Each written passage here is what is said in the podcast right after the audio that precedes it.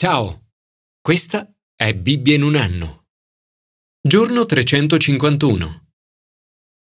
Ogni volta che leggiamo e cerchiamo di comprendere la Bibbia, riceviamo tre tipi di aiuto. Primo, l'aiuto dello Spirito Santo che vive in noi. Secondo, l'aiuto della Chiesa. Sarebbe arrogante pensare che lo Spirito Santo parli solo a me. Nella storia ha parlato ad altri e continua a parlare anche oggi al suo popolo. Paolo prega affinché siate in grado di comprendere con tutti i santi. Terzo, l'aiuto della ragione, cioè la nostra mente. Paolo incoraggia i cristiani ad essere fermi nella propria convinzione. Nell'interpretare la Bibbia ci sono tre domande utili da tenere presenti. 1 cosa dice in realtà? L'Antico Testamento è stato scritto in ebraico e aramaico e il Nuovo Testamento in greco. I testi che leggiamo sono quindi una traduzione nella nostra lingua e alcuni termini potrebbero avere un significato leggermente diverso da quello originale. Possiamo comunque stare tranquilli. La maggior parte delle traduzioni moderne sono affidabili e molto accurate. 2. Cosa significa? Per rispondere a questa domanda dovremmo chiederci che tipo di letteratura è? È una scrittura storica? È una poesia? Profezia? Apocalittica? Legge? Sapienza? Vangelo? I brani di oggi sono ciascuno di tipo diverso. Poesia, apocalittica e storia, e quindi vanno letti in modi diversi. Ci dovremmo chiedere poi che significato ha quel brano o quel passaggio per chi l'ha scritto e per chi l'ha letto o ascoltato per la prima volta. E poi, è successo qualcosa in seguito che ha modificato la nostra comprensione di quel brano?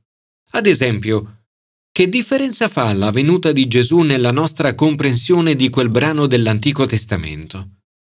La Bibbia infatti è tutta incentrata su Gesù.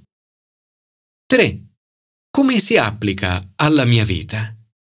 Per evitare che diventi un semplice esercizio intellettuale fine a se stesso, è importante riflettere su come ogni passaggio si possa applicare alla nostra vita quotidiana. Commento ai sapienziali.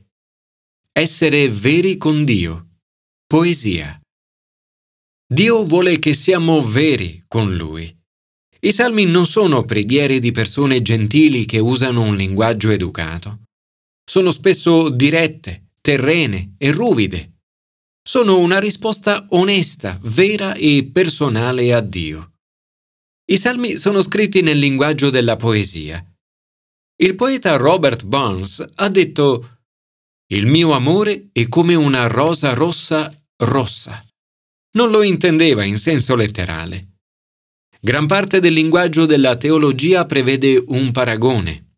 Quando si paragonano due cose, non significa che siano simili in tutto e per tutto. Ad esempio, i nostri figli siano come piante, cresciute bene fin dalla loro giovinezza, le nostre figlie come colonne d'angolo, scolpite per adornare un palazzo. I salmi esprimono anche sentimenti molto umani. Ad esempio, nel brano di oggi il salmista scrive Scampami e liberami dalla mano degli stranieri. La loro bocca dice cose false e la loro è una destra di menzogna. Ovviamente non è vero che tutti gli stranieri sono bugiardi e ingannatori, ma i salmi esprimono talvolta rabbia verso Dio e vendetta verso gli altri. Non significa che questi sentimenti siano giusti, ma sono risposte sincere, che anche molti di noi a volte provano in diversi momenti della loro vita. Davide è in piena guerra e viene attaccato regolarmente da città-stato straniere. Il conflitto armato è un dato di fatto per lui ed è in questo contesto che ringrazia Dio per avergli addestrato le mani alla guerra. Ma questo non significa che dobbiamo emulare questi sentimenti. Sia il Nuovo Testamento che l'Antico Testamento ci esortano ad avere un amore speciale per gli stranieri e gli estranei. Tuttavia ci sono altri sentimenti che invece possono essere seguiti e di grande ispirazione. Ad esempio, le parole di Davide nel versetto 9 ci ispirano all'adorazione. Davide ci parla del suo desiderio di ricevere la benedizione di Dio sulla sua famiglia, sul suo lavoro e sulla sicurezza della nazione. E conclude Beato il popolo che possiede questi beni. Beato il popolo che ha il Signore come Dio. Signore, ti ringrazio perché la tua benedizione è sulla Chiesa, il popolo il cui Dio sei tu. Oggi ti adoro e prego per la tua benedizione sulla mia famiglia, sul mio lavoro, sul mio ministero, sulla città e sulla nazione.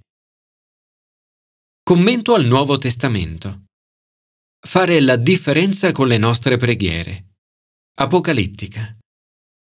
La letteratura apocalittica è la letteratura dei sogni e delle visioni, dei misteri divini e della fine della storia. È piena di simboli che richiedono di essere decodificati. In essa ci vengono offerti scorci di cose che spesso sono ai limiti della comprensione umana. Le immagini, a tratti complicate e fantastiche, ci avvicinano a comprendere cose che sono al di là della nostra comprensione. La letteratura apocalittica è notoriamente difficile da interpretare. Nella Bibbia la troviamo in diversi punti, soprattutto nei libri di Daniele e dell'Apocalisse. Anche la parte di letteratura che riguarda l'oggi non è facile da capire. Sembra che Cristo richiami il mondo al pentimento, e che avverta dell'imminente giudizio. Prima del giudizio, quando l'agnello aprì il settimo sigillo, si fece silenzio nel cielo per circa mezz'ora. Durante questo periodo di trepidante suspense, tutto il cielo tace, forse a simboleggiare l'opportunità che le preghiere del popolo di Dio siano presentate a Dio e da Lui ascoltate. Le sette trombe suggeriscono che Dio sta facendo tutto ciò che è in suo potere per portarci al pentimento. Il desiderio di Dio è di avvertirci delle inevitabili conseguenze dei nostri comportamenti. Le prime quattro trombe annunciano danni alla natura. Ci sono disastri ambientali, caos nella creazione, tragedie umane e danni al cosmo.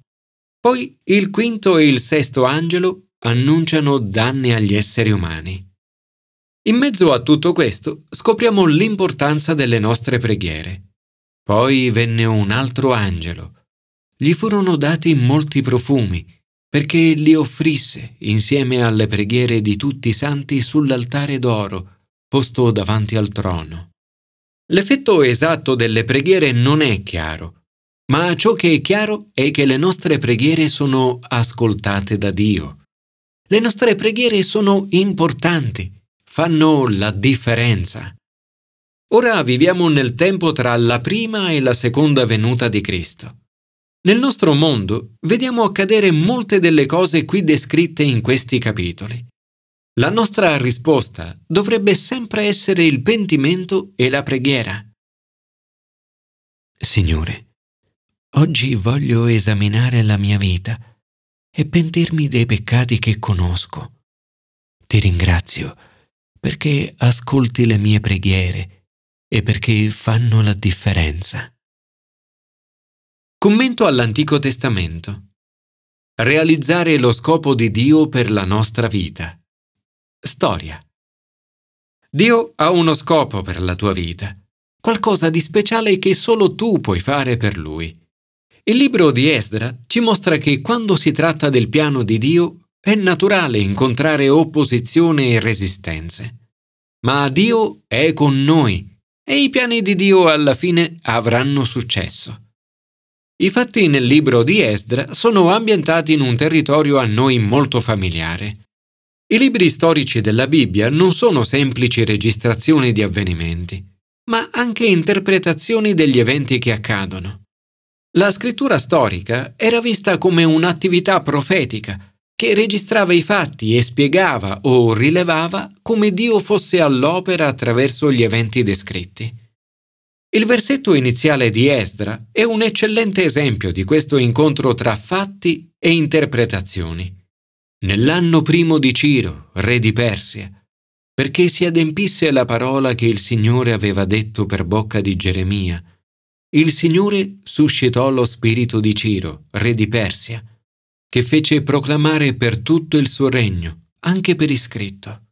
Le fonti storiche oggi a disposizione mostrano che Ciro, re di Persia, permise anche ad altre nazioni prigioniere di tornare a casa. Allo stesso tempo lo scrittore spiega il significato di questi eventi storici sottolinea come essi si siano avverati nella precedente profezia di Geremia, secondo cui l'esilio sarebbe durato circa 70 anni. Non si tratta solo di una lezione di storia antica, ma di una rivelazione di Dio. Ci mostra la fedeltà di Dio nei confronti del suo popolo.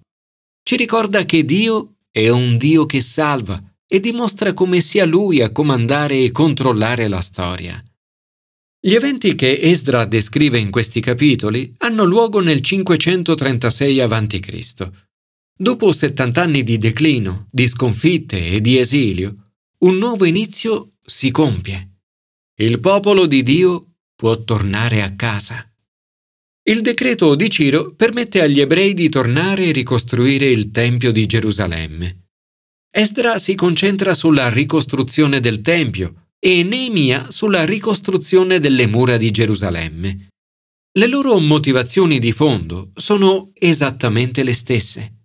Si preoccupano della gloria di Dio e del popolo di Dio. Entrambi, in modi diversi, realizzano lo scopo di Dio per la loro vita. Oggi è lo stesso per noi. Avere uno scopo unico per la nostra vita.